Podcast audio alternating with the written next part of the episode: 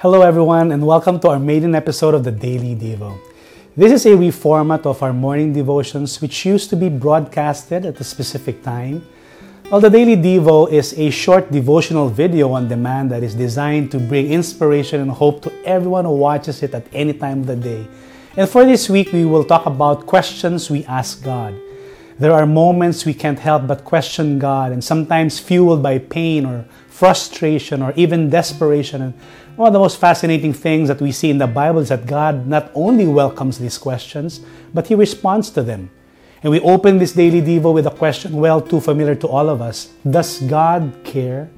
Crises come you know, in life just like the stormy seas, and they come to us whether we're ready or not. And this pandemic has caught all of us in the storm. It is wild and it's unpredictable. Seems like waves are crashing against our boats and the water is filling up our vessel and we're about to sink. And this brings fear to us. You know, storms can terrify us. We don't know how long the storms will last. We don't know when this vaccine will be out. We are not sure if we're going to find a new job. Maybe some of you got sick. Maybe some of you even lost some of your loved ones.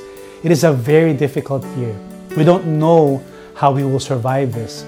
But today we find ourselves in a familiar story about Jesus together with his disciples.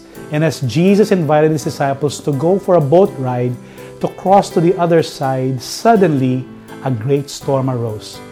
And there are waves breaking into the boat. When the disciples started to panic, they looked for Jesus. And in the book of Mark, chapter 4, in verse 38, they found him sleeping at the stern sleeping on a cushion. And they woke him and said to him, Teacher, don't you care that we are perishing? Well, the disciples asked Jesus if he cares. Have you ever asked that question to Jesus? Do you sometimes feel that he is sleeping and does not care about what's happening to you and your family? Back to the story, you know, when Jesus awoke, he rebuked the wind and, and the sea and said, Peace, be still and the wind died down and there was great calm. And those are the words that we need to hear today in our circumstances. Peace, be still. It cannot be said enough. God did not make promises that nothing bad will ever happen to us.